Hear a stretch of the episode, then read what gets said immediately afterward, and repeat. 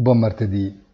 Gli utili del secondo trimestre della Corporate America non deludono, ma non riescono ad arrestare l'emorragia dei prezzi che continuano a risentire del timore della recessione, seppur mitigato dalla sensazione che la Fed si muoverà senza eccessi.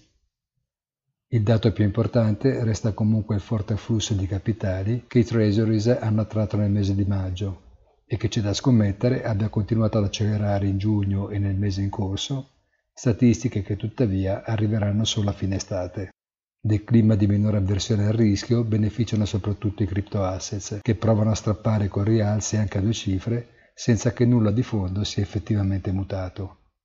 Buona giornata e come sempre appuntamento sul sito easy-finance.it.